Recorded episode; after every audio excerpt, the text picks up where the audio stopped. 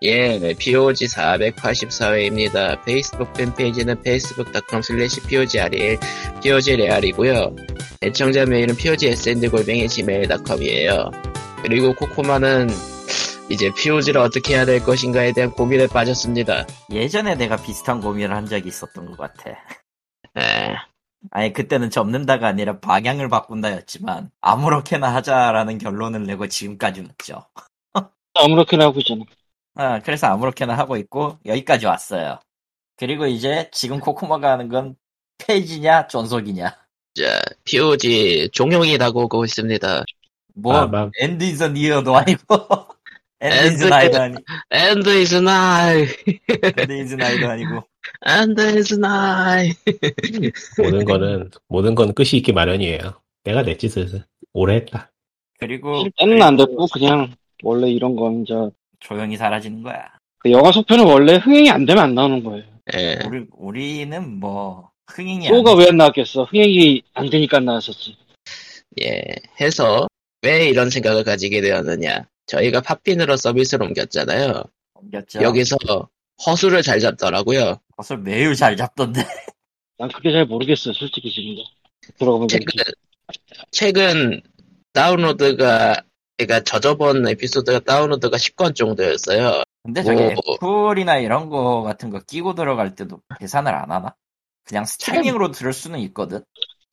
잘 모르겠어요. 그래서 팟빵을 한번 들어가 봅시다.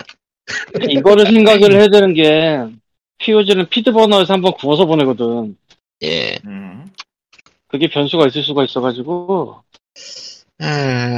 팟빵에서는 하트를 매번 한두 번씩은 찍으시는 분이 계시는데. 훌륭한데?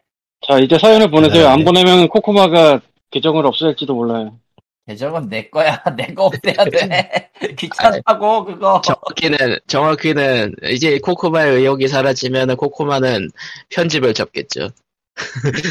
의욕에서 말인데, 내가 지금 에어팟 프로를 집안에서 분실한 지 3일째라 지금 제정신이 아니거든요? 나간 적이 없어요? 마지막에 음악을 들은 기록이 내가 저녁을 먹고 들어온 시간인 게 확인이 됐으므로 그 이후로 나가지 않았다는 거군요. 그 다음날 아침인 화요일 아침에 일어나서 바지주머니 항상 넣어놓는 에어팟이 거기에 없는 것을 발견했으므로 집안 어딘가에 있다가 지금 거의 확실한데, 예, 이쯤 뒤지면 나올 때가 됐는데 지금 못 나고 있어요. 어딘가에 거대한 더미 아래 깔려서 구출할 날을 기다리고 있는 거 같군요. 고양이가 어디에 묻어놓은 거 아니에요? 그게 그 생각을 해보기도 했는데 고양이가 물고 갈 만한 그게 아니에요. 그게 에어팟 콩나무 말고 그 덱인데 독 자체인데 지금 독 자체가 사라졌다면 물고 갈 만한 물건은 아니지만 혹시 이게 이빨을 들이밀 만한 구석이 없어. 그거를 그러니까 커. 고양이가 뭐 어떻게 하긴 좀 커. 그냥 또 냥냥 정도는 하실지 모르겠는데 일부러 물고 가긴 너무 커. 아, 콩나물만 있다가 없어지면 그것도 난리지. 그거 먹었으면 진짜 대난리다. 근데 그건 아니니까 지금. 아, 그래서 지금 멘탈이 안 좋아요. 예, 그리고 코코마도 이제 슬슬 POG 접을 때가 되었구나 싶어요. 싫다면 페이스북이든 이메일이든 협박하지 마라. 협박하지 마라. 협박하지 말아가지고 난 그게 굉장히 정당한 요구가 아닌가 싶은데, 사연을 남겨주시면 읽어요에 사연이 없는지가 지금 얼마며. 벌써 1년까지 다 됐는데. 1년까지는 아니지 않나? 뭐 어쨌든 오래되긴 했어요. 그래도 지금 이 반응을 원하는 거는 순전히 이게 누군가 듣기는 하는 건가라는 의문이 빠졌기 때문에. 듣고 있지 않으면, 그러니까 거기에 대한 피드백이 없으면 우린 이거를 계속해야 될 의미가 없죠. 자, 팟빵에서 하트를 매번 한 번씩 주는 분. 아니, 그건 아무래도 좋고 제일 중요한 건 이거야. POG가 사라지면 기브어웨이도 사라진다? 저렇게는 이제 다 먹어버릴 거야. 우리가 다 먹을 거예요, 이거. 물론. 먹으라고 주는 건데. 뭐 없으면 먹으라고 주는 건데, 그 애초에. 그렇죠. 애초에 그 안 쓰는 건, 뭐 필요한 건 갖고 올라가는 거긴 한데요. 근데 그걸 감안해도, 야, 너의 인질은 여기 있다, 이런 느낌이긴 하다, 야. 내가 협박을 하고 있네? 아, 망했고요. 이상한 인질이다. 이상한 인질이네요. 좀 아닌 것 같아 이거. 인질을 잡으려면 최소한 에어팟 프로는 아씨. 저리야 아이패드 미니 정도는. 저런. 뭐 그렇고요. 요새 얼마지 요새? 아 신용 나왔잖아요. 그제. 요새 얼마지? 84만 원? 74만 원? 84만, 89만 원. 64. 아 미니가 그렇게 비싸? 네 미니 가격 몰랐어요. 15만 원. 아 미니니까 비싼가? 아, 신형 나오면서 스펙이 좀 더 올라가지고 기존 미니보다 훨씬 더 비싸지긴 했어. 나는 몇 년 전에 그냥 아이패드를 샀는데 그게 50 얼마였거든. 중고예요? 아니? 그럼 24개월 할부했었는데. 네. 내 프로가 130 얼마였던 때에서 80 얼마였던 때에 샀던가 기억이 안 나요 나. 저거 이제 뭐... 판매를 하고 싶은데 아마 저거는 그냥 무료로 가져갈 것 같아서 참 애매해. 예. 치워드리니 보상을 주십시오라고 할지도. 예? 치워드리니 저희에게 보상을 주십시오. 야 그건 좀 악질이다. 악질 공격이네. 돈도 내놔. 근데 애플의 보상 판매를 실제로 이용하는 사람이 얼마나 될지는 궁금하더라고. 아 솔직히 검색은 할 수 있어요. 제가 모델명 입력하면 얼마나 받을 수 있는가인데 솔직히 그게 말이 최대 24만 원이지 그거는 전 세대 기준일 거고 그러니까 신형에 나오는 그 바로 전 세대 기준이 될 거고 그거보다 1, 2년 넘어가는 순간 10만 원 이하로 뚝 떨어지거든요. 그게 중고나라로 가면 몇십만 원은 받을 가능성이 높으니까. 예, 내가 아이폰 8이잖아. 당근을 쳐보면 가격이 나와. 근데 그거보다 한 1, 2만 원 더 받을 수 있어 내가 알기로. 그런데 가져가면. 그래서 애플이 보상 판매가 과연 저걸 쓰는 사람이 얼마나 될까 싶은 게 1, 2만 원 정도 차이가 나거든. 내가 봤을 때. 그 아이패드 3세대가 언제 거였죠? 기억 안 나. 네. 난 사실 내가 갖고 있는 아이패드가 무슨 세대인지도 모르겠고 관심도 없고 사실. 스페이스 그레이 아니야? 뭐 아이패드가 세대가 옛날 거면은 뭐 엄청 싸게 팔리긴 하네. 네. 물론 이제 최신이면은 이제 몇십만 원 들어가는 거고. 네. 아이폰 8도 한 12만 원, 14만 원 그 정도일 건 지금? 스마트폰 쪽은 그 작은 폰 수요 때문에 지속적으로 나간다 그러더라고요. 비슷하게 갤럭시 S7 같은 것도 아직도 중고가 돌아다니고 있으니까. 예. 아, 이거 점점 커졌지. 예, 점점 커졌죠. 아이폰 8이 또 이게 홈 버튼의 마지막 세대라. 아, 그것도 있고. 근데 S1이라는 게 나왔다고 하더라고. 그게 8이랑 비슷하다고 하더라고. 8을 샀기 아니고 S1을 산 적이구나 라는 생각이. 뭐 아무래도 좋고요. 아무래도 좋고. 뭐 너무. 그냥 지금은 그거예요. 예. 넘어갔습니다. 끝. 네, POG 그만둘까 말까. 뭐 아무튼 별 반응 없으면은 뭐 이제 슬슬 이제 9월달에 접을까 말까. 뭐 딴 걸 해볼까 말까. 딴 거 얘기가 나와서 얘기한 말인데 뭘 할 건데? 아니 도대체 왜 딴 걸 한다는 거야? 아니 뭐 그냥 칼리토니 번역에게라도 유튜브로 만들어 볼까? 수익을 내고 이제 참고로 번역에게는 지금 스페이스로 하고 있어요. 그러니까 그 돈도 안 되고 그거 증발되잖아. 트위터가 안 돼? 증발되지. 트위터 스페이스요. 몰라. 트위터 안 들어간. 그냥 트위터에서 사람 모아가지고 마이크로 떠드는 그런 거예요. 내가 잘 맞나? 정확히는 이게 다른 플랫폼 저번 주인가 저번 주 얘기했던 것 같은데. 그렇지. 아니 그때는 음을 만들어놨다고 했어. 그래서 내가 음을 가입을 하고 팔로우를 했지. 저런. 뭐 아무튼 뭐 저런이야. 기억을 왜 못해. 그리고 이제 그 칼리토님의 번역 해결을 제가 이제 푸슝파슝으로 만들어버리는 거죠. 와 개같다. 한국인 논란. 와 이거 개같다. 와 그거 진짜 개같다. 개같은데 재밌을 것 같아. 일본 게임 사장이 놀라워한 한국 게임기 번역 현실. 음식 하나야. 아우 쉣. 유니크는 한데 재밌을진 모르겠다. 재밌진 않을 거예요, 근데 솔직히. 유니크는 하거든 분명히. 아 뭐 그래가지고 그걸로 이제 지금 팟캐스트보단 좀 벌겠죠. 몇만 원. 몇만 원. 실제로 수술 때문에. 몇만 원 벌고 칼리토니 일이 끝나질 것 같은데. 아, 그러니까 내가 아이폰 8로 녹화를 해서 주니까 네가 편집을 해서 보내. 아, 가장 중요한 건 이거예요. 칼리토님은 익명으로 처리하고 그게 매 영상마다 AC, BC, CC, DC, EC로 지금 미친놈아 그러면 안 되지. 야 이 미친놈아 그러면 안 되지. 필승 사실을 극한에 몰아치다. 니마 정신줄을 단단히 잡으시고요. 그러면 안 돼요. 이제 다른 유튜버 이제 패러디도 하는 거지. 아 그럼 고소당한다. 야 이런 거지. 번역이 제대로도 아닌데 게임이 무엇이냐 이러고 넣어놓고.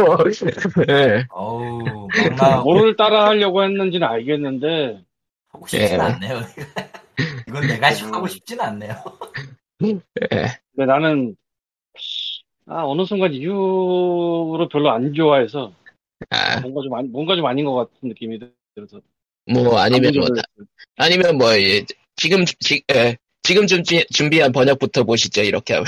야, 그건 NDA 위반이 안 돼. 미친놈아. 남의 밥줄을 말려 죽일 일이 있으니까 같이 죽자고? 정신 나갔으니까. 차라리 제로투를 하고 그거를 죄송한다. 야, 님이 해. 그건 님이 하라고. 아저씨가 해. 난 안 할 거야. 번역 할아버지가 잡아간다. 그 바니씨 얘기는 하지 말고요. 예, 뭐 잠시 폭주해봤고요. 저런 얘기가 있잖아. 청소년이 잘못하면 소년원에 가고 대학생이 잘못하면 대학원에 간다고. 세상에. 칼리토가 잘못하면 번역원에 가야 돼? 번역원이라는 데는 존재하지 않는데. 일단은 그 이렇게 만들어 보는 거야. 어떤 식으로 유튜브를 하던 광림만이 학원은 있지. 학원은 있는데 굳이? 일단은 유튜브를 한다고 치더라도 적어도 광림은 각본 팀에서 멀어지게 해야. 무슨 소리야? 각본을 내가 쓰는 게 아니고 내가 출연을 해. 출연하기도 싫다. 고양이 유튜브로 전직을 하십시오. 괜찮네. 고양이만 찍어도 돈이 벌릴 것 같다. 생각을 안 해본 게 아닌데 스트레스 집을 먼저 치워야 돼. 어? 아 그렇지. 아저씨는 집을 많이 치워야 돼 지금. 그런 환경에서 고양이를 키우다니 같은 이야기를 들을 수 있겠구나. 아니, 농담이 아니라 정말로 그 소리가 나올 수 있는 그런 건 아니에요. 먼지 구댕이는 아니겠죠 설마 그래도. 야 거기서 왜 한숨이 나오는데. 편집거리를 늘리고 있네요. 아니 그래도 고양이들 건강은 괜찮다고 하니까 뭐 그 정도는 아니겠지. 아이 그렇게 말하면 안 되지. 야 미친놈아. 개그로 받아야지 이거를 누가 리얼로 봐도 개그로 받아야지. 당연히 개그죠. 당연히 개그입니다. 네이버 스포츠에서 상담도 하는 사람인데. 그치. 그저 먼지 하나 없는 책들이 가득 쌓여 있을 뿐이에요. 야 네가 더 나빠 지금. 정말 쌓여있으면 행복하지. 고양이 있으면 좋죠. 잠깐만. 저희는 두더지 때문에 요즘 골치가 아픈데. 정말 왜 두더지를 종이 달라. 이야기라는 종 자체가 달라. 아니 이상한 이야기야. 가을이어서 요즘 풀을 좀 깎는데 아니 뭐 사실 가을이 아니도 겨울 빼곤 다 깎긴 하죠. 풀을 깎는데 저기 정원에 풀을 깎았더니 웬 터널이 있어. 두더지야. 깜짝 놀랐어. 개도 들어가겠던데요. 뭔 터널을 이렇게 크게 팠는지. 네. 두더지가 판 게 맞나 그게? 너무 커. 두더지가 아니면 뭐가 파? 그게 더 풀어보는데? 그러니까 뭔가 있을 거 아니에요. 스트레지띵이나 뭔가 있겠죠. 제가 이제 되면 일단 그 양평고는 폐쇄해야 되고요. 정신 차려. 재밌겠다. 저런 리코님은 이제 경기도 생존기 같은 거 유튜브로 만드는 거예요? 뭔가가 터널을 팠는데 두더지가 터널을 이렇게 대단하게 파는지 처음 알았어. 두더지는 잘 파죠. 그렇죠. 요즘은 버티버가 유행을 한다는데 이제 칼리토님을 버티버로 만드는 건가요? 모델링 갖고 오든가. 저기 그 효과에는 돈이 들어. 효과에는 많은 돈이 들죠. 효과에는 돈이 들어. 이게 중요해. 효과를 최대한 싸구려로 만드는 거죠. 일부러 싸는 것처럼. 뭘 만들자는 거야, 지금 그러면, 씹어보자면 할 만한 게 뭐냐면은, 책상 위에서 찍는 각도로 하는 게 있어요. 손으로 뭐 하는 사람들이 보여주는 거. 손만 보여주는 거. 초저자세로 해가지고 제일 밑에다 깔고 하는 그 각도가 있기는 하죠. 그래서 그 각도에서 이제 저는 이런 연필도 있습니다. 저는 연필이 이렇게 깎습니다. 한번 해보세요. 연필 유튜버는 혼자 하시면 되겠습니다. 깎는 법에 대한 책도 있었죠. 네, 깎는 유명했는데. 법에 대한 책도 있는데 그 사람이 깎으면 10몇만 원인가 된다고 그러던데 그거 진짜로 저런 사람이 있나 싶긴 하던데. 있을 것 같은데요. 있을 것 같은데. 취미의 세계는 넓으니까. 그거라기보다는 셀러브리티가 되면은 뭘 해도 돈을 갖다 주는 사람이 생기기 때문에. 그건 그런데. 연필 전쟁인데 계속 깎아야 되는 거라서 한 번 깎고 끝나는 게 아니라. 아마 깎으면은 쓰지 않고 보관을 하겠죠. 소장용. 안 돼. 예. 자, 아무튼 이제 뭐 이런 이상한 넋두리는 이제 끝내고. 게임 되긴 해. 진짜 이상한 넋두리인데 뭔가 진지하게 생각하고 있어서 졸라 웃겨 이게. 자, 아 이게 뭐가 넋두리야? 넋두리는 저기 9월에 끝낼 기회가 넋두리지. 그 다음에 한 거는 나름대로 그 근황 소개나 뭐 그런 거지. 그 근황인가?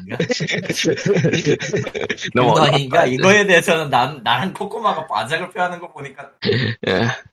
근황이겠지. 그만두려고 합니다. 그거. 그거? 페이스북 메시지나 저 메일이나 좀 보내봐요. 막상 뭐 어쩌게? 나는 지금 아니면은 코코마가 패턴론을 해. 방송을 좀 더 각을 잡은 다음에 월당 1,000원씩 받거라 해서 패턴론을 시작을 해봐요. 난 그게 유튜브보다 나을 것 같아. 만약 진지하게 한다 치면은. 근데 그러려면 패트리온에 올릴 전용 따로 생각이 안 될 바인데. 그거는 그렇게 하면은 이렇게 하면 되지. 유튜브도 하고 패트론도 하는 거야. 둘 다 하는 거야. 원래 다 하긴 하죠, 셀러브리티들. 이쪽에서도 돈을 받고 저쪽에서도 돈을 받고 해서 합치니까 한 32,000원 이러는. 딱 서버비네. 자, 넘어가고요. 그럼 이제 뭐 게임 얘기들이나 해보죠. 예, 저번 주에 테일즈 오브 어라이즈 얘기를 좀 해보겠다 그랬었죠. 예. 그건 자, 안 했나요? 안 했죠. 왜냐면. 왜 한국 같은 기분이 들지? 왜냐면 한국 같은데? 왜냐면은 그날이 출시일이니까 코코마나 리코님이나 해보질 않았단 말이야. 저번 주가 출시. 아, 해석을 봤나 그럼? 그냥 출시를 했단 얘기를 했었죠. 뭔가 한국 같은 기분이 드는데 안 했구나. 뭔가 한국 같은데 나도. 분명히 한국 같은 데가 잘 없는데. 하다 뛰자 그냥 하자. 세상에. 멘탈도 지금 안 좋은데 좋네. 아무튼 테일즈 오브 어라이즈는 벌써 첫 주 판매량이 100만 장을 돌파했다고 보도 자료를 뿌리네요. 아, 좀 꼬아요. 어째서? 야고르지. 좋아요. 나는 테일즈를 외우고 싶기 때문이에요. 그냥 간단하게 얘기하면. 테일즈는 살아있다. 아니 테일즈가 살아있는 거는 난 시리즈가 살아있다. 아직 IP로서의 그 경쟁력이 있다. 그거 보여준 건 참 좋다고 생각해. 근데 난 그거 빼고 일단 다 꼬아. 일단 반남을 싫어하시기 때문에. 일단 나랑 반남은 상성이 안 맞아. 저리 꺼지라고 해. 개인적인 원한에 대한 그런 거군요. 개인적인 원한을 떼고라도 일단 3D 테일즈는 뭐가 됐든 내 취향이 아닌 걸로 확정이 됐어요. 그냥 시스템적으로 괜찮고 나쁘진 않아 보이거든. 근데 하기 싫어 그냥. 그럴 수도 있죠. 그럴 수도 있지. 징달 수도 있지. 뭐라고 해야 되나, 태생적인 거부감 그런 느낌이야. 뭐 그런 사실 뭐 소닉 3D에 느끼는 감정 그런 걸 수도 있고. 아니 소닉도 솔직히 어드벤처 2랑 그 히어로즈까지는 용납이 되는데요. 그 뒤부터는 다 망했지. 액박 소닉을 잊지 마라. 저 넘어가고요. 모두가 일을 간다고요. 그 공주님 나오는 거. 액박으로 나온 소닉이 생각보다 많아요. 그 실버의 지옥이 처음 나왔던 시리즈였을까요, 그거? 엑스박스로 나온 소닉이라 뭐 다 망해가지고 하나도 기억나는 게 없는데. 무슨 기사 그런 게 있었던 것 같은데. 기사 그 시기. 소닉과 암흑의 기사. 아마 소니 팬들도 그쪽 시리즈는 그냥 묻어두길 바랄 거야. 굳이 기억에서 꺼내고 싶지 않을 거야. 예. 그거는 꺼내는 게 고통일 텐데요. 뭐. 아, 재밌는 게 이때 묻힌 소닉 시리즈가 노래는 다 좋아. 그 애니메이션으로 따지면 오프닝만 좋은 애니메이션 뭐 그런 거죠 대충. 예. 소닉이라. 근데 소닉이... 그거를 긍정적으로 보자면 오프닝이라도 좋은. 당장 그러니까 소닉과 암흑의 대표로 얘기된 소닉과 암흑의 기사 같은 경우에는 크러쉬 42 노래를 불렀어요. 플래시 40는 솔직히 소닉 관련 밴드로서는 굉장히 유명한 밴드라. 뭐 세가 소속이기도 하니까. 예. 그리고 그렇기 때문에 뭐. 그게 뭐 소닉 크러쉬 40이 부른 게 잘못된 건 아니죠. 게임이 잘못돼서 문제지. 근데 최근에는 또 참여를 잘 안 했구나. 넘어가고요. 얘는 넘어가고 테일즈 오브 어라이즈 얘기나 해보시죠, 리꾸님. 제가요? 이미 해야지. 일단은 솔직히 저는 테일즈 시리즈를 많이 해보진 않았어요. 저 테일즈 시리즈를 제가 많이 하긴 했는데 뭐 늘 하는 얘기지만 엔딩 본 게 그렇게 많지가 않아서요. 그래도 뭐 전작품 때문에 못 봤는데. 해보긴 데스티니 2하고 저기 그 NDS로 나왔던 작품만 테일즈 하트였나? 그것 빼곤 다 해봤는데. 아 빼고예요? 네. 빼고? 한 목록을 얘기한 게 아니라 두 개를 빼고. 해보긴 그거 두 개 빼고 해보긴 다 해봤어요. 저기 저 이터니 하도 그 시리즈가 많아서 제목이 헷갈린다. 저기 플레이스테이션 1 시절부터 해가지고 해보긴 다 해봤는데. 아 게임큐브용도 안 해봤다 맞아. 아 게임큐브용은. 이터니랑 그게? 게임큐브로도 아마 두 개인가가 나왔었던 것 같은데 그 오프닝 곡이 vs 버서스인 게 하나 있는데 그거 안 해봤고 오프닝 곡은 좋은데 게임을 안 해봤네요. 아닌가? 그것도 해봤나? 아 헷갈리네. 워낙 시리즈가 많으니까. 근데 뭐 게임큐브 쪽 이게 나오는 것도 한번 그 한창 IP가 말아먹고 있을 때 엄청 많이 나와서. 맞네요. 와 나무위키에서 지금 타이틀 개수를 보고 있는데 뭐 엄청 많네. 2, 4, 6, 8, 10, 12, 14, 18. 20, 22, 24, 26 뭐가 이렇게 많어? 몰라 많어. 데일즈는 보다 많습니다. 그러니까 근데 정작 저렇게 시리즈가 많은데 언급이 자주 되는 건 이제 베스페리아, 판타지아, 데스티니, 심포니아 그리고 엑실리아 정도까지만. 심포니아가 의외로 묻힌 게 좀 안타깝긴 해. 심포니아가 큐브로랑 그거 하는. 예. 그러니까 제대로 해본 거는 판타지아, 데스티니. 에르세리아, 그리고, 제목이 갑자기 기억이 안 나네? 베스페리아. 이 정도인 것 같은데, 그거하고, 템페스트도 좀 했었나? 템페스트인지, 딴 건지, 하여튼, 게임큐브 말고, 뭐였지? 그게 게임큐브인가? 아, 이제 니즈도 코스리는 헷갈리네. 하여간 해보긴 많이 해봤어요. 그래서 뭐, 비교를 해볼 수는 있겠는데. 그리고 이 중에서 한국어가 정발된 건 딱 3작품. 데스티니2, 레젠디아, 그리고 이번에 나온 어라이즈. 베스페리아도 있잖아, 한글화. 아, 맞네. 베스페리아도 리마스터 되면서 됐지. 그럼 4개네요. 예. 그러니까 이게 베스페리아는 리마스터화 되면서 된 거라. 예. 그러니까 이 테일즈 시리즈 자체가 뭐 딱히 스토리가 훌륭한 게임은 아니고 예. 일종의 뽕으로 하는 게임인데, 뽕으로. 심지어 이게 판타지아 시절부터 지속되어 온 일종의 그 근본인 거죠. 플레이스테이션 1하고 2 쪽에서는 스토리도 좋다는 얘기가 있던데 데스티니 쪽은 스토리 쪽에서도 뭐 괜찮은 평가를 받은 걸로 기억을 하는데 데스티니 1, 2는 유일하게 시리즈가 얽혀가지고 들어간 쪽이라 데스티니 2도 한국어 해가지고 정발되지 않았었나요? 옛날에? 예 데스티니 2 한국어고요. 그때 당시 더빙이었어요. 예, 더빙이에요.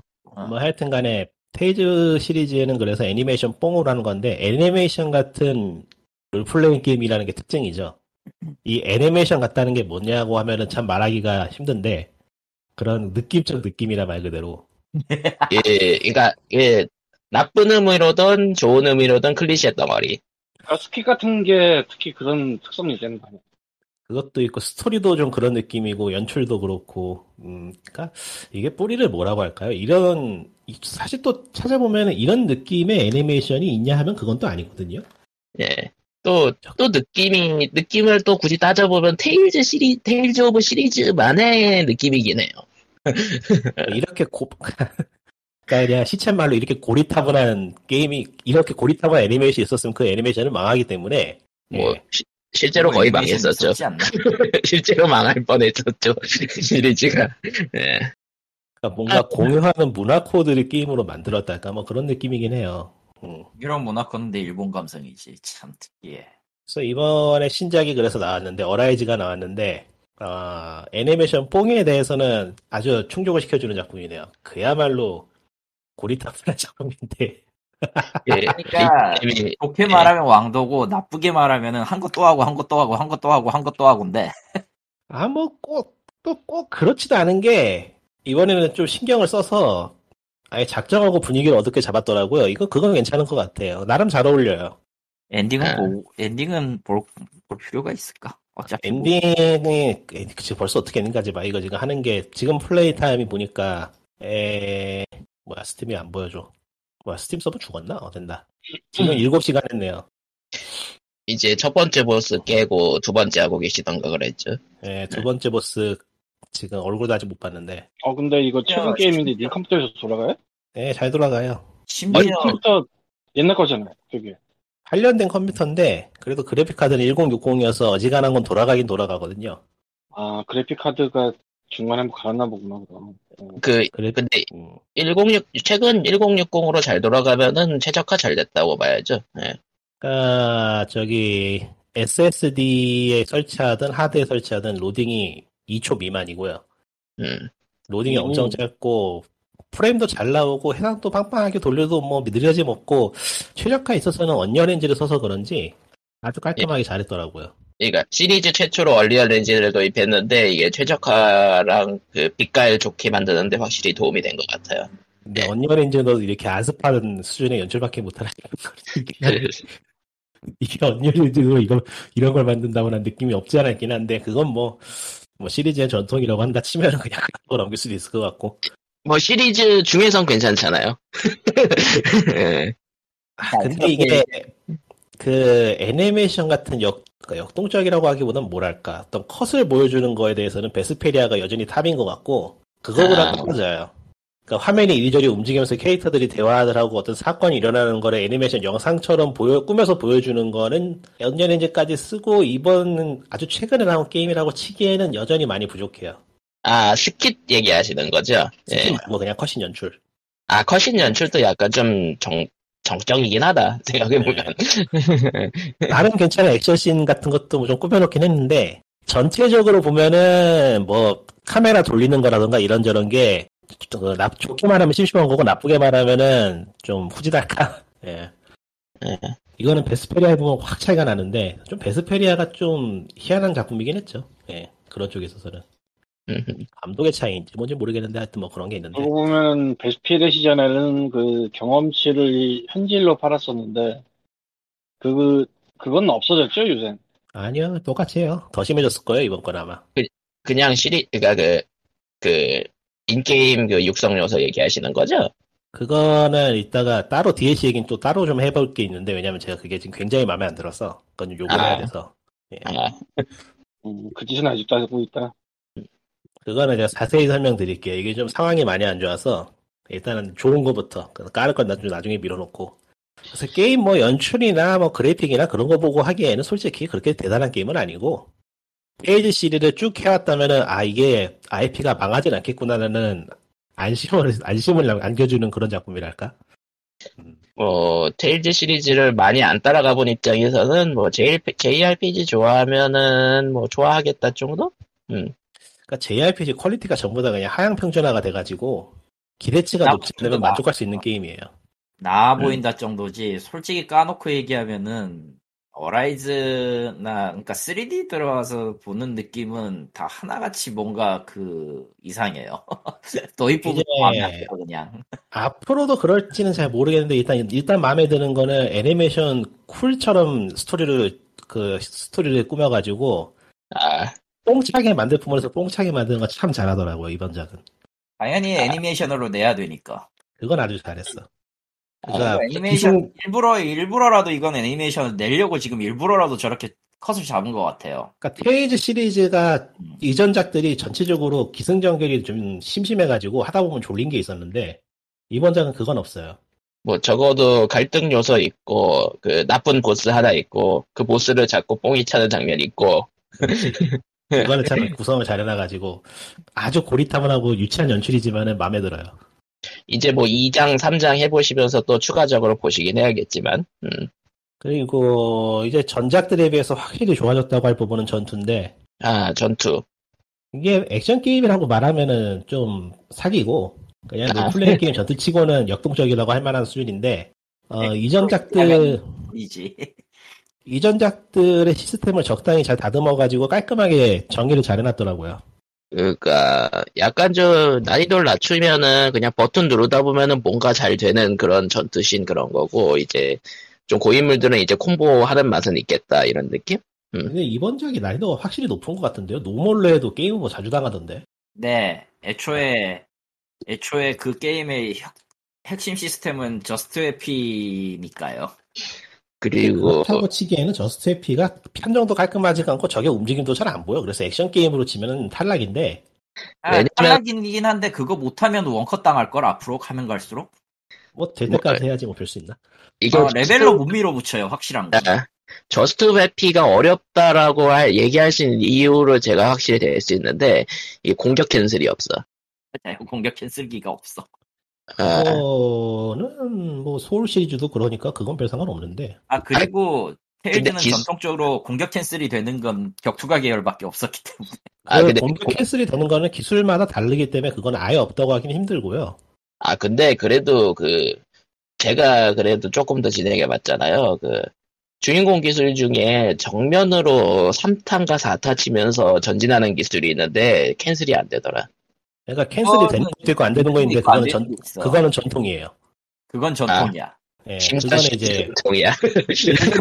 일부러 그런 게 있어 섞어가지고 콤보 만들려고 그런 식으로 만들어 놓은 거예요. 왜냐면 개나 소나 다 캔슬이 되면 밸런스가 안 맞기 때문에. 근데 회피의 비중이 높아지니까 그게 좀 불편하게 느껴진다. 하이리스크 하이리턴인 기술을 쓸 것이냐, 아니면은 짤짤이 기술을 쓰면서 기회를 볼 것이냐, 뭐 그런 식의 구성인데, 원래 전작들도 다 그랬어요. 이게 이제 그게 베르세리아에서는 이거를 하긴 했을 때 주인공이 너무 강력해가지고 게임이 너무 쉬워지는 문제가 있었고 뭐 그런 게 있긴 했는데, 이번에는 밸런스를 잘 잡아둔 것 같아요. 지금 보기에는 회피 못하고 좀 두들겨 맞아도 준비 열심히 해가지고 회복 아이템으로 밀어붙이면 클리어되고 그런 수준이라, 노멀은. 사실 저도 게임 오버는 아직 안 당해봤으니까. 나만 당했나? 왜 나만? 왜야? 보통 RPG에서 망하는 건 이유가 다 있죠. 이번에는 못하거나 액션 전투를 못했거나 그냥 레벨이 못 맞췄거나. 이번에는 필드에서도 강적 나오면 강적이 폭주해서 막 이상한 패턴도 쓰고 그러더만. 전투적으로 확실히 재밌어요. 저스트 해피는 필수입니다.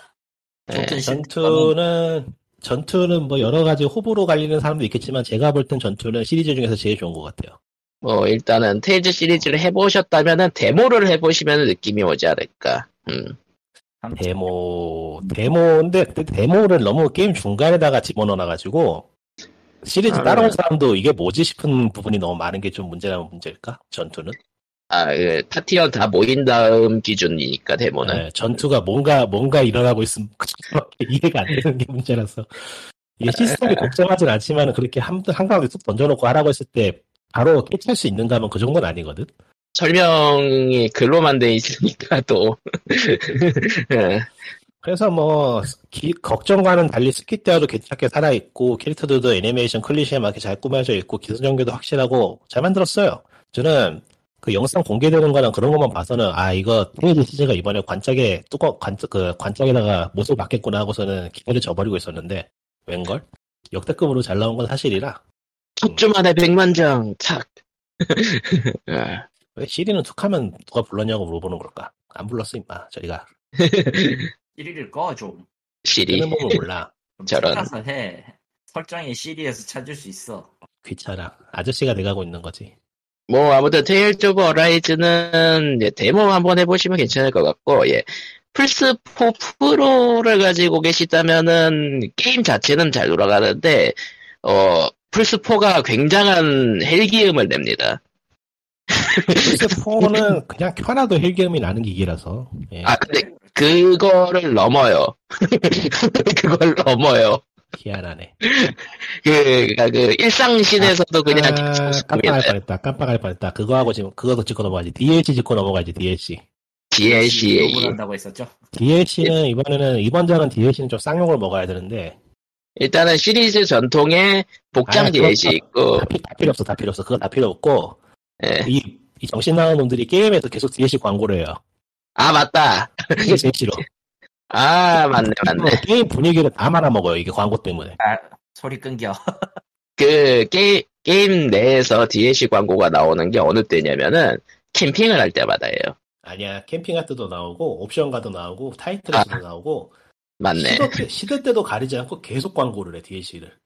그냥 광고한 것도 아니고, 무슨 뭐, 저기, 저, 서울 시장 바닥에 광고판을 켜놓은 거 마냥 글자가 쭉 지나가면서 계속 떠. 근데, 눈길을 끌게. 아주 짜증나. 게임 집중해서 가장 방해되는 건 역시 캠프. 갑자기 나를 테일즈 오브 어라이즈 세상에서 현실로 끌어오는 느낌이야. 이거 게임 잘 만들어 놓고서는 게임에서 광고를 하는 바람에 다 말아먹었어요, 진짜로. 이거는 100점, 이거는 한 100점, 110점, 100점 줄 게임이면 이거에서 한 70점 깎을 수 있어, 진짜. 그 정도로 게임 분위기에 말아먹는 더라. UI 쪽도 게임 분위기가 안 맞는다거나 게임 그 몰입을 해치는 구성이 좀 있어가지고 그것도 좀 욕을 먹어야 되긴 하는데 너무 단순화돼가지고 별로 보고 싶지 않아 사실은. DLC 광고하는 거는 정말 이건 최악이에요. 아, 왜? 그 반다이 사업부가 까라면 까야지. DLC 광고 없애는 모드를 누가 빨리 만들어야 돼. PC판은 누가 모드 만들 것 같아. 야 맞네. PC판은 가능하네요. PC판은 이미 그 해상도 건드는 모드라던가 그런 것들이 벌써부터 나오기 시작하더라고요. 그러니까 어떤 정신 나간 놈이 이딴 걸 집어넣자고 생각을 했는지 모르겠는데 DLC 살 사람이면 그거 안해도 사거든. 맞네.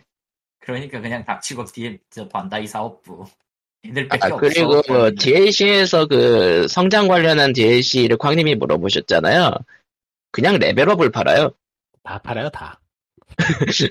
레벨업 아이템, 성장 아이템, 기타 등등. 그러니까 하다못해 이게 액션 게임이나 가챠 게임이면 내가 말을 안 해. 그런 거는 게임 밖으로 튕겨나가도 전혀 상관이 없단 말이야.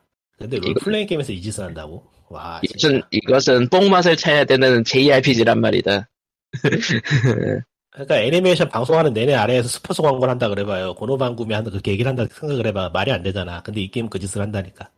고노방금이야. 아, 미국식이 됐네. 미국 애니메이션식이 됐네.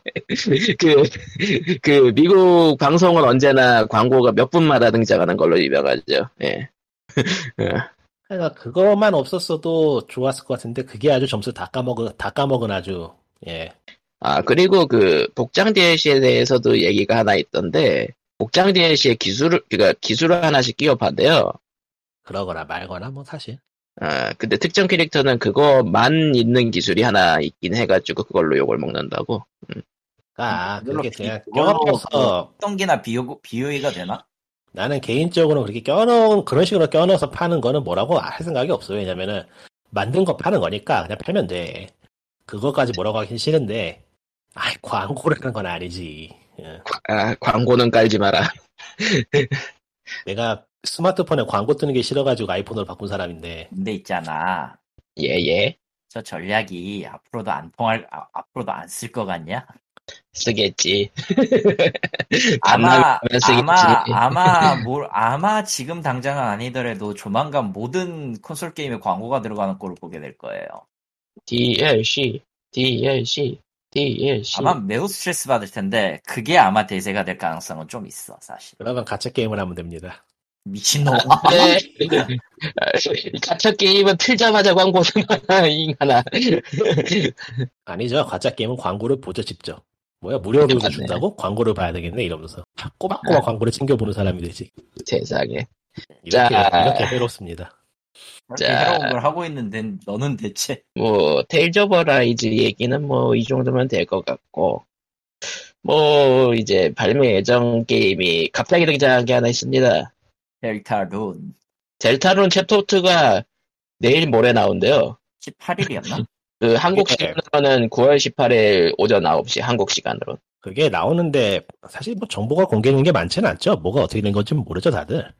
아, 예. 저게, 저 토비 폭스 언더테일 6주년 기념으로 방송을 했는데, 거기에서 델타룬을 발매를 할 거, 델타룬 챕터 2를 내놓을 거예요. 45시간 뒤에요. 그리고 스낵핑 약간 보여주고. 예. 그러니까 이게, 이게 그 챕터 2가 어느 정도 길이인지 뭐 그런 거는 뭐 나온 게 없는 거잖아. 당연히 알려주진 않았고 이번 공개하는 거는 PC와 맥용 전용입니다. 그러니까 아마 그 기타 기종은 좀 뒤에 나올 거고 아마 그 번역 작업까지 포함하면 한 반달에서 1년 반년에서 1년 정도 걸리면 나올 거예요. 그리고 다음 챕터인 챕터 3로 언급을 했어요. 그러니까 어느 정도 진척은 되고 있다라는 추측만 할 뿐이지 아마 토비 폭스는 이 이상을 공개하진 않을 것 같아요. 그러니까 이번에 나와서 사서 해봤더니 뭐 플레이 타임이 2시간이더나 뭐 그런 결과가 나올 수도 있는 거구만. 근데 챕터 1도 그닥 길지는 않았기 때문에. 뭐 그건 대뭐 프롤로그에 해당되는 거였으니까 기본적으로. 아니 뭐 팬들은 열심히 하겠죠. 저는 그렇게 대단하게 관심이 있는 건 아니라서.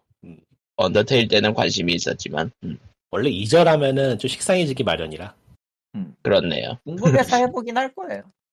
어디 보자. 적어도 그리고... 지금 하고 있는 저 메탈릭 차일드보다 나을 것 같아. 저런 갑자기 소환당하는. 이제 일단 칼리터님이 메탈릭 차일드를 샀어요. 예. 그러니까 아주 오래전에 스매싱 더 배트 사고 더럽게 욕을 했는데 한번 했었어요 POG에서도. 그랬나? 기억이 안 나. 그래. 엄청 오래전이야. 엄청 오래전이야. 오래전이긴 하니까 실제로도. 그 한구님께서 새로 만든 거긴 하고 꽤 그 거창하게 하긴 했어요 이번에는. 퍼블리셔 지원도 받았고 각종 이제 플랫폼으로 내놨고. 근데 솔직히 말하면 이걸 로그라이트라고 부르기는 좀 그래요. 솔직히 얘기해서. 아유 뭐 로그라이트는 그냥 로그라이트라고 부르고 싶으면 부르는 거예요. 그게 뭐 인정을 받는 것도 아니고. 그건 나도 아는데 너무 빈약해서 문제인 거. 그냥 상대적으로 너무 빈약해서 문제인 거. 나는 이 게임을 그냥 빗댐업 롱맨 아류라고 부르고 싶어요. 그냥 실제로 구성 자체는 롱맨의 오마주가 맞거든. 응. 8명의 메탈 차일드가 있고 보스격인 인간이 있고 최종 보스격인 와일리 박사 그 포지션에 인간이 있고 뭐 어쩌다 보니 지금 뭐 된 조금 전투 능력은 조금 딸리지만 어쨌든 감정을 지닌 로봇이 사건을 해결하는 그런 식인데 맵이 랜덤 생성된다. 무기는 랜덤으로 주어지지 않는다. 니들이 알아서 저 현지 조달해서 써라. 뭐 그 정도 빼면 로그라이트 요소는 전혀 없고 그냥 방에 있는 적을 모두 죽인 다음에 쓱 내려가면 되는 이상한 던전류의 게임이 되어버렸어요. 근데 이상한 그게 던전도 아니야. 함정도 안 나오니까. 근데 그 약간 그게 그 웃긴 게 오히려 그게 더 로그에 가깝지 않아요? 왜? 로그는 원래 다 깨고 나면 날아가잖아. 네. 아니. 로그는 원래 다 깨고 나면 날아가잖아. 라고 얘기는 하지만, 뭔가 기본적인 데이터나 이런 것들을 담아야 되잖아. 간단하게 시스템이 다양하지 않고 깊이가 없다는 거겠네. 예, 깊이가 없어요, 그냥. 그 수집 요소 할 것도 문서 160개 있는데 조건도 없고, 그거에 대한 조건 같은 것도 없고, 그러니까 그냥 예능 보면 공개해줬으면 좋겠는데, 왜 그걸 돈 주고 사라는 건지 잘 모르겠어요. 그러니까 로그류가 반복이 합리성을 갖는 이유는, 그러니까 그 아주 어려운 난이도와 불합리한 뭐 그런 거에도 불구하고 로그류 게임이 사랑을 받는 이유는 계속해서 배울 게 있다는 것 때문이거든요. 배울 게 있죠, 맞아요. 그게 깊이 나는 건데, 그러니까 뭔가를 배우고 그걸 응용해서 다음에 이런 방식으로 뚫어보고 막 그런 식으로 계속 트라이를 하면서 돌파해가는 재미 때문에 로그를 하는 건데 그게 없다는 거는 불만이 될 수 있겠죠. 그러니까 파고들 요소가 부족하다. 하데스가 나는 이걸 플레이는 안 했지만 하데스가 그래도 많은 칭찬을 받는 이유는 거지 같은 그런 것보다는 그거거든. 선택할 수 있는 폭이 어찌되었든 성장하면 늘어나고 거기에서 이제 다양한 공략법을 찾아서 내 스타일대로 같은 맵을 다른 방식으로 클리어한다라는 전제 조건이 있는 거거든. 하데스는 엄청나게 칭찬을 받는 거에 비해서는 저도 해봤지만은 뭐 잘 만들긴 했는데 그 정도로 극찬을 받은 게임인가는 좀 아리송이긴 한데 이건 괜찮은 있을 수는 있어요. 근데 선택이라는 측면에서 보면은 하데스는 확실히 좋은 게임이긴 해. 근데 메탈릭 차일드는 선택할 수 있는 거는 없어요. 그냥 간단하게 얘기하면. 그러니까 기본적으로 주어지는 무기 3개 중에 2개를 고르고 심지어 거기에서 얻었던 무기를 뭐 데이터를 볼 수 있는 것도 아니야. 하다못해 주운 거라면 그 데이터베이스에도 있어야 되는가? 데이터베이스에 등록을 해서 내가 이걸 얻은 적이 있다. 혹은 이제 이런 무기가 있구나. 이 정도를 보는 것도 나름의 수집 요소를 좋아하는 사람이면, 수집을 좋아하는 사람이면 그렇게라도 할 수 있잖아. 전혀 없어요, 그게. 그 건전에서 나오는 그거 말이죠. 응. 아니, 그건 코스튬은 따로, 별개. 아니, 그게 아니고 건전에서 그 뭐 총골 사전 뭐 그런 식으로 나오는 거. 응. 맞아요. 그런 데이터베이스가 일절 없어요. 그런 게 있는 게임도 있고 없는 게임도 있긴 한데. 조금 마음이 아무도 안 봐도 있지 보통. 에? 아무도 안 보더라도 있긴 있지 보통. 아무나 안 보더라도 있긴 있지 보통. 그러니까 텍스트가 너무 많은 거를 싫어하는 제작자가 만드는 게임은 가끔 그런 게 없기도 해요. 근데 그 게임 텍스트 많거든?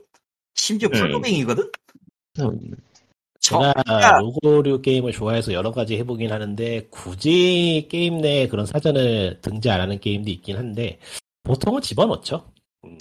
아니, 그게 있을 순 있어요. 그러니까 사전이나 데이터베이스를 안 넣는 게임도 있을 순 있는데 보통 그렇게 따지면 아이작도 없긴 하지. 아이작 있을걸? 있었나? 게임 내에는 없을 거예요. 위키에서 정리돼 있어요. 확실하게 없어. 내가 아이작은 없지. 아이작이 없나? 예, 아이작은 없어요. 그러니까 뭘 얻었는지를 그 수첩 마지막에 그 설정에서 이제 보여줄 때 아이템 얻은 걸 마크로만 보여주지 그게 어떤 아이템이니 어떤 용도인지는 전혀 알려주지는 않아요. 그거를 흔히 플레이블 텍스트라고 하는데 게임에 양념을 더해주는 그런 텍스트인데 뭐 그걸 굳이 안 넣는 게임들도 있긴 해요. 예. 모델링이. 근데 이제 여기서 문제는 이제 게임에 그렇지 않아도 파고들 게 없는데 수집 요소까지 약하면은. 이거를 굳이 반복 플레이를 하게 만들어 놓을 이유가 있느냐라는 그런 문제인 것 같네요. 4층, 그러니까 스토리 모드는 간단해요. 각 4층까지 진행을 해서 보스 잡고 그걸 11번 하는 스토리는 끝나. 듣고 있으면 좀 궁금해진 게 그래서 이게 반복 플레이를 해야 되는 거예요? 아니면은 그 어느 정도 트라이를 해야 되는 게임인데 그거에 반복되는 걸 좀 피하기 위해서 그 로그 요소를 집어넣은 게임이에요? 그거에 따라 달라지죠, 평가가? 어느 쪽도 아니에요. 굳이 얘기하면 어느 쪽도 아니에요. 그러니까 스토리 모드 전체 11개 스테이지는 진짜 그대로 죽으면은 처음부터 다시니까 그 정도의 요소만 있지 롱맨이에요. 똑같이 얘기야. 진짜 롱맨 오마주라고 처음에 얘기했듯이 그냥 기본적인 스토리 모드는 롱맨이고 나중에 엔딩을 보고 나서야지 진짜가 하나 열린다는 느낌인데 솔직히 이것도 그럼 뭐 난이도가 높은 던전입니다. 뜨는 건 다 좋고 뭐 하겠는데 뭐 그러면은 수집한 요소를 써먹을 수 있는 무언가라도 좀 보여주든가. 아무것도 게임을 안 해봐서 뭐라고 딱히 뭐라고 못하겠네요. 뭐 느낌은 오는데 이거는 좀 아니지 않나 싶은 게 좀 있어요. 그러니까 어떤 느낌이냐면은 열심히 만들어가지고 뭐 기본적인 뼈대나 이런 거 싹 좋았는데 딱 들어가는 순간 아무것도 없는 빈방인 느낌이에요. 그건 이해가 잘 안 되는데. 그러니까 딱 어느 시점까지 만들어 놓고 거기서 스탑한 거. 그 한층 더 깊이 들어가면 들어갈 수 있었는데 한 발짝만 좀 바꾸면 조금 더 신선하게 할 수 있었는데 그걸 안 하고 그냥 거기에서 스탑해버린 거. 이건 뭐 개인 사정도 있을 거고 여러 가지 뭐 복합적인 요소가 다 있을 거라고 생각은 하는데 얕아요. 그냥 로그라이크라고 부를 순 없어요. 나는 이걸. 롱맨으로 보면 어떤데? 응? 롱맨으로 보면 어떤데 그럼? 진짜 롱맨이에요 그냥. 단지 총을 안 쏠 뿐. 그러니까 반복 플레이가 매력적이지 못할 거라면 차라리 레벨 디자인을 깐깐하게 손으로 하는 게 낫지 않았을까라는 그런 느낌이 드는 건가? 네. 이 맵의 이 게임의 전체적인 건요. 쳐들어간다. 방에 있는 적과 싸운다. 다음 방으로 간다. 다음 적과 싸운다. 그렇게 해서 네스트로 간다. 보스를 잡는다. 다음 층으로 간다. 이하 반복. 그러니까 이게 또 단어가 기억이 안 나네. 그런 식으로 사전에 만들어둔 SS를 이용해가지고 임의로 생성하는 구성을 사용하는 이유가 뭐 몇 가지 있겠는데 보통은 뭐라고 해야 되나. 사실 그 업무를 줄이려고 선택하는 것도 없지 않아 있긴 하거든요. 그렇죠? 예. 그러니까 그런 이유에서 했을 수도 있고 아니면 그게 좀 팔리는 요소니까 했을 수도 있긴 한데. 그러니까 좀 그런 함정에 빠지는 게임이 최근 좀 있긴 해요. 좀 로그류가 잘 나가는 것 같으니까 어떻게든 임의 생성을 넣어보자 하는데 이런 정도의 수준으로 임의 생성 넣을 바엔 차라리 손으로 만드는 게 더 빨리 만들 수 있고 퀄리티도 좋지 않았을까 하는 그런 결과물이 나오는 게임들이 좀 있긴 있더라고요. 최근에 보면은. 그렇죠. 솔직히 던전 생성 절차는 다른 건 모르겠고 이상한 던전 유에 더 가깝고요. 로그라이트보다는. 그렇다고 해서 뭐 이상한 던전에 가지고 있는 특성 같은 건 특성이 있느냐 하면 그거는 아니고 그냥 맵 생성 방식만 그렇게 만든 것 같아요.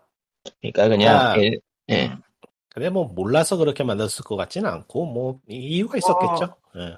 뭐 이제 개발 일지 같은 거 공개하다 보면은 이제 어린아이용이나 난이도 신경 쓴 거나 이런 거는 이런 것들 때문에 여러 가지를 쳐낸 것 같긴 한데 너무 매니악하지 않게 하기 위해서 너무 매니악하다 못해 너무 그 거기서 딱 과부하가 된 것 같은 느낌이 드는데 칼리토가 게임 얘기하는데 저렇게 조심하는 거 처음 봐. 과부하가 된 거 아니 이게 표현이 안 떠올라서 솔직히 말하면 이게 장르를 어느 쪽으로 정할지를 전혀 못 잡아서 생긴 결과물 같긴 해요. 뭐 어제도 칼리토님의 그 불만점이라면은 얕다. 얕아요 그냥 플레이가. 그러니까 스토리나 이런 거에 신경을 좀 더 쓴 것까지는 나쁘지 않다고 봐요. 솔직히 좀 액션 자체가 좀 단순해요? 그게 문제인가? 액션이라도 이것저것 해볼 만한 게 있으면은 그거 배우는 재미는 있을 텐데. 액션은요. 점프 있고 구르기 혹은 방어가 있고 공격이 있고 스페셜 키가 있어요. 아, 뭐 커맨드 입력식에 뭐 콤보가 나오고 그런 건 아니야? 아, 그런 건 아니에요. 그냥 기본적으로 잡기도 하나 있구나. 그냥 기본적으로 뚜까 패면 일반 공격으로 뚜까 패는 게 메인인데. 솔직히 일반 액션만으로는 뚜까 패고 잡는 게 전부고 그마저도 그 크기가 중급 이상 중형 이상인 로봇이 나오면은 잡기도 안 돼요. 아 이게 참 어려운 문제인데 게임의 재미로 치면은 그냥 에어리어 슈터로 아싸리 에어리어 슈터를 만들던지 아니면 액션 게임으로 딱 만드는 게 재미 면에서는 뛰어난데. 안 팔려요. 그게 제일 큰 문제야. 안 팔려. 안 팔려. 암만 잘 만들어도 안 팔리더라고 보면 확실히. 게다가 어쨌든 아이솔리니어 뷰 그러니까 대각선 상단 뷰 시점으로 보면서 이제 3D 맵에서 이제 적들을 뚜까 패는 건데 기본적으로는. 예. 그리고 또 하나 이제 보스 잡아 생기는 그 메탈릭 차일드 스킬, MC 스킬이라고 부르는 걸 쓸 수 있고 있기는 한데. 그걸로 다양한 파생이 가능하냐 그러면은 당연히 파생은 조금 애매하고요. 그걸로 무슨 멋진 콤보를 낸다 이런 것도 사실상 어렵고요. 신기술이 콤보에 들어가는 기술은 아니라는 거죠. 예, 보통은 이제 그러니까 좀 단순하게 줄여서 배울 거리가 없으면은 지루해지죠 아무래도. 배울 거는 짧고 단순하게 그래서 어떻게든 응용을 해보세요 같기는 한데. 그러니까 그러면 무기의 종류가 좀 다양해요. 어떤 무기의 응용을 좀 다르게 하니까 적을 끌어당겨서 뭐 쏘는 무기가 있다든지 탄환이 뭐 이리저리 옮기는 무기가 있다든지 그런 식으로. 무기의 종류를 설명하겠습니다. 장비할 수 있는 무기는 세 종류뿐입니다. 너클, 해머, 소드 앤 실드예요. 그러니까 이름이나 능력치. 잠깐 총이 없어요? 그건 특수 무기로 분류해서 이건 이거대로 단점이 또 따로 있는데 이건 나중에 설명할 텐데. 그걸 왜 그렇게 되는지 알겠구나. 그렇구나. 그런 느낌. 장비할 수 있는 무기는 전부 근접계고 특수 무기로 이제 그 아머 두 종류 지금까지 본 건 아머 두 종류랑 아머 세 종류구나. 아머 세 종류랑 그리고 그 런처와 미사일 그 포탑 발사할 수 있는 특수 원거리 무기가 두 종 있어요. 이건 잔탄제. 그리고 혹시 그것들에 각각 스테이터스 같은 게 있나요? 어떤 거? 그러니까 무기별로 어떤 차별을 두기 위해서 무기별로 그냥 스테이터스가 따로 있는 건가요? 발사 속도라거나 뭐 그런 걸로? 조금 스테이터스 차는 있어요. 등급별 차가 좀 있지. 그러니까 딱 듣는 순간에 그렇게 계획을 해버렸구나 하고 아차 싶은데. 아차 싶은 거지. 이제 좀 감이 오지 이제. 그럼 안 되지. 그래 그렇게 됐구나. 그게 문제구만. 그렇죠. 로그류 게임이 되려면 아이템이 다양하게 떨어져야 되니까 아이템을 분리를 시켜야 되고 그러다 보면 각각의 아이템의 깊이가 떨어질 수밖에 없죠. 그럼 액션이 단순해지고 총체적인 난국이 되는 거네. 대충 알겠네. 사실 그런 게임이 최근에 많아요, 사실. 건틀렛이나 해머, 건틀렛 같은 경우는 공속은 빠르고 괜찮은데 데미지는 일단 낮은 쪽. 소드 앤 실드는 유일하게 방어는 되고 공격력이 조금 되는 쪽이고 하지만 공속은 보통. 해머는 공속이 느린 대신에 위력이 강하다 이런 특징이 있기는 한데요. 솔직히 다 까놓고 그 무기들이 가지고 있는 스페셜이랑 그, 패시브에 패시브에 해당하는 코어 스킬 조합만 있어도 그냥 대충 다 깨요, 사실은. 그러니까 뭐 각 무게별로 플레이 스타일이 확실하게 갈리기만 해도 절반은 성공한 거죠. 그게 안 되면 좀 문제가 있는 거죠. 정확하게는 무기의 스타일, 기본 액션 스타일은 그 셋 다 크게 차이는 없고요. 그냥 스페셜이 조금 다를 뿐이에요. 스킬이 조금 다르. 그러니까 빌드도 없고 그럼 결국에는. 네, 빌드는 없고 사기 빌드가 좀 있을 뿐. 그러니까 스킬도 없어요 그러면? 스킬 트리 같은 것도? 예, 정확히 얘기하면은 그 던전에 들어가면 레벨, 그러니까 슈퍼코어라는 레벨제 시스템이 하나 있고. 그래서 리미터, 뭐 그거에 따라서 퍼크 같은 거 없고 그러는 식인가? 예, 무작위로 지정되는 퍽 10개까지를 지정할 수 있어요. 그리고 이제 기간제 패시브, 시간제 패시브나 혹은 디버프를 주는. 그러니까 요즘 한국 쪽에서 만드는 게임 중에 그런 게임이 굉장히 많은데, 아니 굉장히 많다고 할 수는 없죠. 나오는 게임이 몇 개 없으니까 그런 게임이 많은데, 이게 모르겠어요. 기본적으로 저기 MMO가 한번 흥했던 나라라 그런지 다 거기서 개념을 따오는 바람에 장르가 이상해지더라고. 일단 무기 자체의 스펙은 미니코어 3개가 모이는 시점에서 거의 동등합니다. 그리고 아마 높은 확률로 건틀렛의 효율이 조금 더 높을 거예요. 공속이 빠르고 미니코어 3개를 연결해서 얻는 커넥트 특수 효과로 공격력하고 범위가 조금 올라가거든? 그럼 건틀렛 쓰지. 나갔대도. 차라리 그냥 총 하나로 제한을 한 다음에 총의 바리에이션을 늘려가지고 플레이 스타일 여러 가지로 즐길 수 있게 하는 게 나았을 것 같은데 그걸 쪼개가지고 이것 이도저도 아니게 돼버렸구만. 섞여가지고. 결국에는 다 섞으면 까만색 되듯이. 비슷비슷하죠. 최근에 그러면은 혹평이 지속됐는데 혹평거리는 있나요? 스매싱 배틀보단 그래픽은 좋아요. 얘 호평이 아닌 것 같은데. 아니 그때는 유니티였고 지금은 엔진 바꿔가지고 쓰잖아.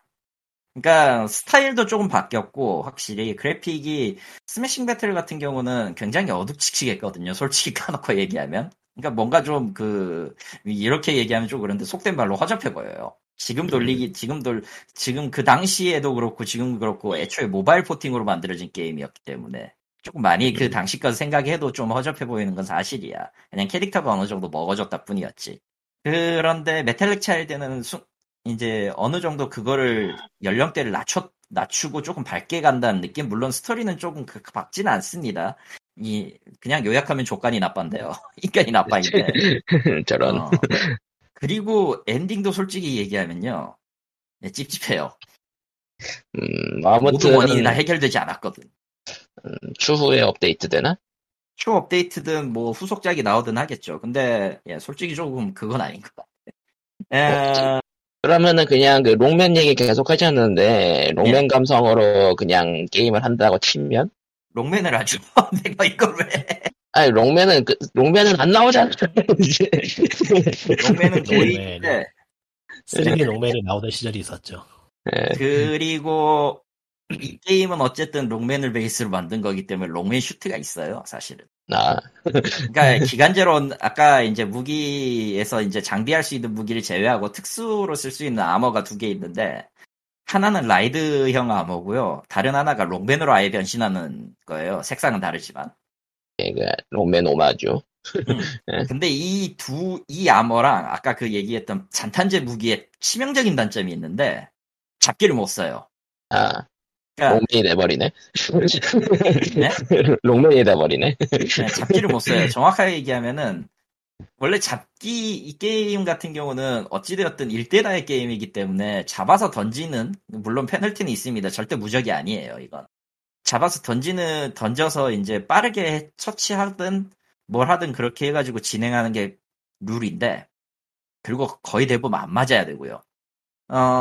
일단 특수아머는 기본적으로 일반 공격에 그 배리어를 깨는 효과도 있고 데미지도 꽤 괜찮아서 어지간하면은 죽을 일은 없어요. 보스하고 싸우는 일이 아닌 이상. 근데 잡기를 못 쓴다라는 거는 네 이거는 미니코어를 뽑을 확률도 없어진다는 거고요. 쓰러진 적에게서 가끔 적이 이제 쓰러지면은 거기에서 코어를 빼가지고 섭취하는데 그걸 못 해요. 당연히 이 미니코어는 또 시간제 버프이기 때문에 시간이 지나면 또 사라져. 돌아버려요. 이러면 그냥 다 부숴가지고 얻을 수밖에 없는데, 문제는 이 암호는 적을 다 물리치면은 일단 시간 제한이 일정 시간, 타임 게이지가 뜨는데 그 타임 게이지가 멈춰버리기 때문에 다 끝날 때까지는 계속 이걸 쓰고 다녀야 돼요. 이거는 자탄제 무기도 마찬가지. 디버프처럼 느낄 수 있다는 거군요. 그러니까 위급할 때 쓰기에는 괜찮은데 이걸 가지고 이제 뭔가를 파밍한다고 하면 답이 안 나오는 상황. 심지어 미니코어 중엔 버그코어라는 물건이 있는데 이 버그코어도 싫어도 먹어야 되는 그런 구조예요. 왜냐면 일부 그 슈퍼코어 그 퍽을 얻을 때 필요한 버그칩을 거기에서밖에 충당할 수가 없거든. 게다가 그 중에는 그러니까 디버프는 연구가 있는데 버프는 연구가 없어, 또 미니코어에는. 이래가지고, 그러니까 분리할 때는 치명적으로 분리하고 유리한 거는 딱히 유리한 게 없다는 그런 느낌? 그 특수 조합이 생기면은, 그러니까 만약에 여기에 이제 사기 조합이 하나 있긴 한데 차지 공격 시 무조건 노코스트로 스킬 발동 이게 있어요. 네. 이거는 공격 버튼 눌렀다 떼면은 무조건 다음에 맞추는 순간 무조건 스킬이 나가는 그런 구조라 솔직히 이게 있으면은 그냥 보스고 나발이고 다 쌈 싸먹을 수 있거든. 노코스트라는 거는 배터리 안 쓰고 쓴다는 얘기입니다. 이 게임은 그 행동 자체에 배터리가 들어가는데 그거를 이야기가 너무 길어지는데 그래서 밸런스가 나쁜 건가요? 잘 모르겠네. 나쁜 편이에요. 엄연히 말하면 나쁜 편이에요. 그러니까 스팀 평가는 전체적으로 괜찮은데 전체적으로 괜찮긴 해요.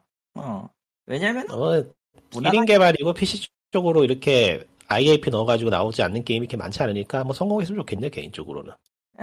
그러니까 지난번에 있었던 아주 이국작인 그 스매싱 배틀보다는 확실히 진보는 했는데요. 한계점이라고 해야 되나 그런 건 있어 확실히. 근데 뭐 전작을 냈는데 그거보다 진보한 게임을 내놨다면 그것만도 사실 대단한 거긴 해서. 보통은 그 다음에 게임을 계단 올라간 거지만 뭐 보통은 그 다음에 게임을 안 만들거든요. 슬픈 얘기구나.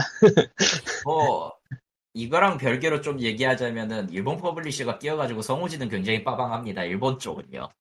난 미도리 카와이카로가 거기 들어갈 줄은 몰랐어.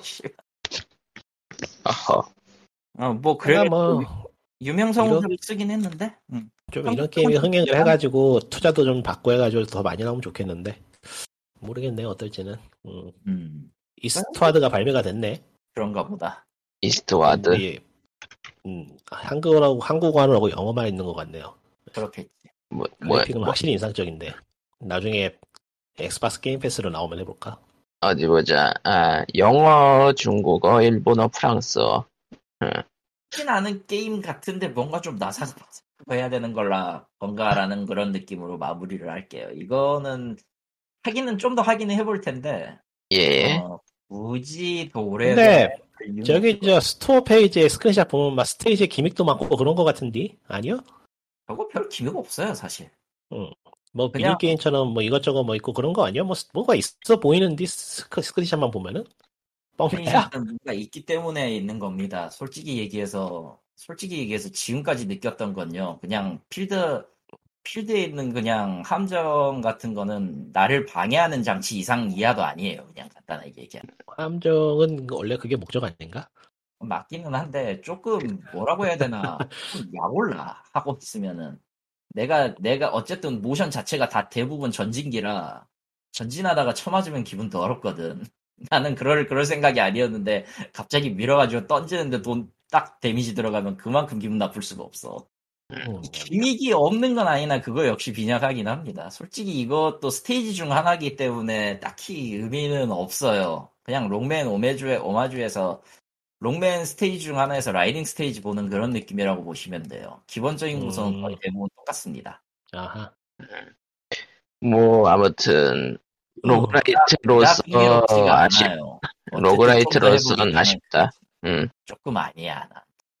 아무튼 카리토님은 엔딩까지 엔딩은 보셨지만 좀 더 달리실 거라고 했고. 그러니까 카리토의 평을 봤을 때 긍정적으로 해석을 하자면은. 레트로한 감성을 요즘 테스트에 맞게 잘 버무린 게임이네. 포장을 그렇게 했어. 계속 참 잘하네. 보이십니까? 제가 이렇게 포장을 잘해드립니다. 저에게 투자하세요. 광고해드릴게요. 세상에. 게임을 하고 있어. 세상에. 수십 년 경력의 포장재를 자랑하는 예 그런 겁니다. 뭐 어쨌든 좀 레트로하는 느낌인 거네요. 뭐 좋은 의미든 나쁜 의미든. 아, 근데 뭐 이츠나로 로그라이트라는 말에 어느 정도는 동감을 해. 그래서 뭐 보기엔 제작자가 만들고 싶어하는 거 잘 만든 느낌이라 예, 좀 뭐 돈이 없어서 사지 않겠지만 응원을 하고 싶네요. 예. 저런. 응원만 할게. 난 돈 없어서 이스턴도 못 사고 지금 손가락만 빨고 있어. 페이지나 해야지. 해보긴 했는데 차라리 그럴 거면 블레이드 어설트를 좀 더 하고 말겠어. 저런. 아무튼 테일즈를 사느라 돈이 없는 리코님이었고요. 예. 그래요? 사실. 예, 아무튼 POG든 존속될 것인가 말 것인가 사연을 보내주세요. 끝날 것이다. 지금 이대로 그냥 끝내게 해줘라는 게 절절히 묻어나오는데.